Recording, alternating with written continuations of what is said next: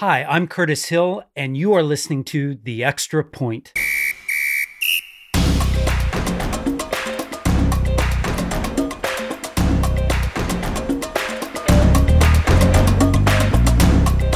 Thank you for downloading The Extra Point. Even as I record this episode, my heart is still full from this past Sunday, December 8th, 2019. We really sensed the Lord's presence at our worship services at Ogletown. We saw many people join our church. And then we heard two brothers, two sisters profess their faith in Jesus Christ and get baptized. Their testimonies were powerful. I'm pretty certain this past Sunday will be a day I will not forget for a long, long time. It had a great impact on me. And I talked to many people at our church, and it was a special day. We are grateful for those days. I want the extra point to be a place where I can share a little more of what's on my mind, especially related to the Sunday morning message at Ogletown. And this past Sunday, I preached from Isaiah 6, and it is so loaded that it's hard to say everything you want to say in 30 minutes or so. So I am grateful for another avenue, another vehicle to talk a little bit more about this passage that I love so much. Isaiah 6 is this vision of the Lord. Isaiah says, I saw the Lord sitting on a throne high and lifted up. He hears angels, seraphim calling one to another, Holy, holy, holy is the Lord of hosts. The whole earth is filled with his glory. And then Isaiah says, I'm unclean. Woe is me. I'm lost. I'm a man of unclean lips. I dwell in the midst of people of unclean lips. Then there's this picture of God sending the seraphim to Isaiah and Isaiah says, As this seraphim touched my mouth, he says, Behold, this has touched your lips, your guilt is taken away, your sin is atoned for. Now the Lord says, Whom will I send and who will go for us? And Isaiah says, Here I am, send me. It's just a loaded passage, and I enjoy it so much. There is so much more. Frankly, there are always things that I could have mentioned, and I recognize there are things that I could have taught more clearly. Uh, so the extra point gives me a chance to clarify some things and to dive into God's word even a little bit deeper. One question that I received, I think it's a helpful question. I just mentioned at the beginning of Isaiah 6 that this all happened in the year that King Uzziah died, and I didn't get into the history of Uzziah. A question I got is Was Uzziah a true believer? And so I felt like this would be a good opportunity to dig a little bit deeper into this king that is mentioned right there at the beginning of Isaiah 6. So scripture records that Uzziah was made king at age 16 says he reigned for 52 years. So his story is told in a couple different places. One of those would be 2 Kings 15. Another of those would be 2 Chronicles 26. 2 Kings 15 says that he did what was right in the eyes of the Lord. And according though to the writer of the Chronicles, in Second Chronicles 26, 16, it says, When Uzziah was strong, he grew proud. And this was to his destruction. He entered into the temple of the Lord and tried to act like he was a priest to offer incense, and he was warned not to do this. And in response to his actions, uh, the Lord struck him down with a skin disease, and he was disqualified for being king and really lived out the rest of his days in isolation and abandonment. Frankly, it's hard to know. We're not told in the Old Testament whether people like this are are true believers all the way to the end in the one true God. But I will say this there are many kings that it gives just strong words of their apostasy. They're turning away from anything uh, related to God. There, there are kings where it's clearly they turned away and rejected everything of God. I don't find that when it says, when it gives us the story of King Uzziah. So this is what I do here in Second Chronicles 26, verse 4. It says, He did what was right in the eyes of the Lord. Verse 5 says, He set himself. So that that seems to me heart words here. He set himself to seek God in the days of Zechariah, who instructed him in the fear of God. And it says, as long as he sought the Lord, God made him prosper. So there is a more intentionality in his heart to seek God. And then in verse 16, it does say when he was strong, he grew proud. So this is Second Chronicles 26. He grew proud to his destruction. But it says he was unfaithful to the Lord, his God. So I balance something here. I balance with he was unfaithful in that act but it does say the Lord his God. So there seems to be something personal about Uzziah where he was one of those that is a true follower, a true believer in God, in Yahweh. And so in, in my mind, it seems like scripture is giving us indication he was a, a believer, even though he had this massive sin at the end of his life. Another question I got, again, that I did not dig into that deeply this past Sunday But I think it's a super helpful question. And that is what does the title Lord of Hosts mean? So in Isaiah 6, uh, recognizes that the Lord is the Lord of hosts. And actually, this is mentioned many times in Isaiah and other places in the Old Testament. What does that mean? That he is the Lord of hosts. I mentioned even that he is a, a Lord of armies. So, why did I use that word in my message?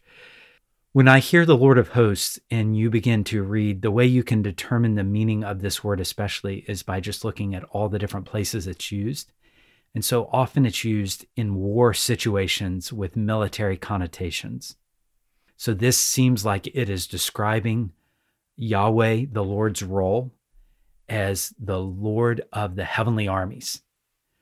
Are those angelic armies? I think that would be included in this. He is he is the Lord of the armies of heaven. So even in this passage where you have seraphim going back and forth, the burning ones going back and forth saying, Holy, holy, holy is the Lord God Almighty, is the Lord of hosts.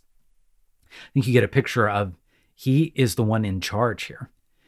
Uh, he's also the commander of all the forces in this world, the forces for good and right. So he is the commander of those. So you almost get the picture of like this commanding general. Other places, it, it in, and even in this passage in Isaiah, it seems like he is the head of uh, a divine council uh, of beings. So I think these are indications of the Trinity. I don't think it's explicitly said, but I do think we get enough evidence in passages like Isaiah 6 that God is in more than one person, although it's one essence of God it's almost like there's a national security council in our minds or, or the leaders in the pentagon and the lord of hosts is the the head of this council and he's the leader even of israel's army so uh, those are just some ideas of what this title the lord of hosts means another question i got is this how could jesus become sin if he is perfect and so this question comes from a comparison i made from this passage in Isaiah 6 where the seraphim take something from the altar, a coal, a burning coal on the altar, and touch Isaiah's lips. And I made the comparison that this is just a picture. It points us to Jesus who who actually became sin for us. And where I get that is 2 Corinthians 5:21. It says, "For our sake God made Jesus to be sin. He's the one who knew no sin, so that in him we might become the righteousness of God. This is a great exchange that we enjoy. In Christ we become righteous, but God made him to be sin, the one who knew no sin. Uh, 2 Corinthians 5 is pulling largely from another passage in Isaiah, actually. So, Isaiah 53, and you might have heard these words before. Isaiah 53 4 says, Surely, and I think this is wholeheartedly pointing to Jesus, surely he has borne our griefs he has carried our sorrows. So, in symbolic but very real way, Jesus is bearing our griefs, carrying our sorrows. And then it says in verse 5 He is pierced for our transgressions, He is crushed for our iniquities. And then it says, Upon Him, He is going to bear the chastisement, the punishment that brings us peace. And with His wounds, we are healed. Isaiah 53 6 says, All we like sheep have gone astray. We have turned everyone to his own way, and the Lord has laid on him, being Jesus, the iniquity of us all. So I think the picture that I get in 2 Corinthians 5 is God made him sin. In essence, he is bearing our sin, he is bearing our iniquity, he is bearing our punishment, he is bearing our transgressions. Even though he's perfect, he is bearing all those things, paying for all those things on the cross. Even 1 Peter 2:24 says he himself bore our sins in his body on the tree. Just like Isaiah said, woe is me, I'm under a curse, I'm I'm lost, I'm ruined, I'm headed toward death. This is what Jesus endured for us, not for his own sin, but for ours. So that gives a, a little deeper picture into some of these references that I was making, some comparisons I was making between this passage in Isaiah 6 and the work that Jesus did for us. And one more question was why did the seraphim cover their eyes, cover their feet? It uh, to me it gives a picture of just the holiness of God. So the holiness of God means we recognize pretty quickly we are not even worthy to be in that presence unless the Lord invites us there. So as always, if you'd like to get in touch and ask a question for a future podcast, or even just make a comment, please shoot me an email at chill at ogletown.org. I'd be happy to see if I can include that. Really, my burden for this passage, and I do want to share it again. My prayer is that Bible verses like this, passages like this, drive us to care about those who need to hear and those who have never heard this good news of a holy God who has made a way possible for us to be clean. It says in Acts 28 that Paul, many came to him even while he was under house arrest. And from dawn to dusk, he expounded, he testified about the kingdom of God. He tried to persuade them about Jesus. And some were per- persuaded by what he said, and others didn't believe. But it was Paul's goal that this salvation of God would be known. And so that was his burning heartbeat. That's my heartbeat. And I just wanted uh, to at least end with some words of encouragement about that. This passage of Isaiah 6 is one of the two or three passages in the Bible that really shaped my call to ministry. So I remember being in even elementary and middle school and hearing a passage like this Who will I send? Who will go for us? And the plea of, Here I am, send me. And something about that resonated in my heart. And I think God used Isaiah's response, Here I am, send me, to really be on my heart of saying that is the way I want to respond. If God wants me to go into ministry, God wants me to preach, if God wants me to pastor, I want to say, Here I am. I will do what you want.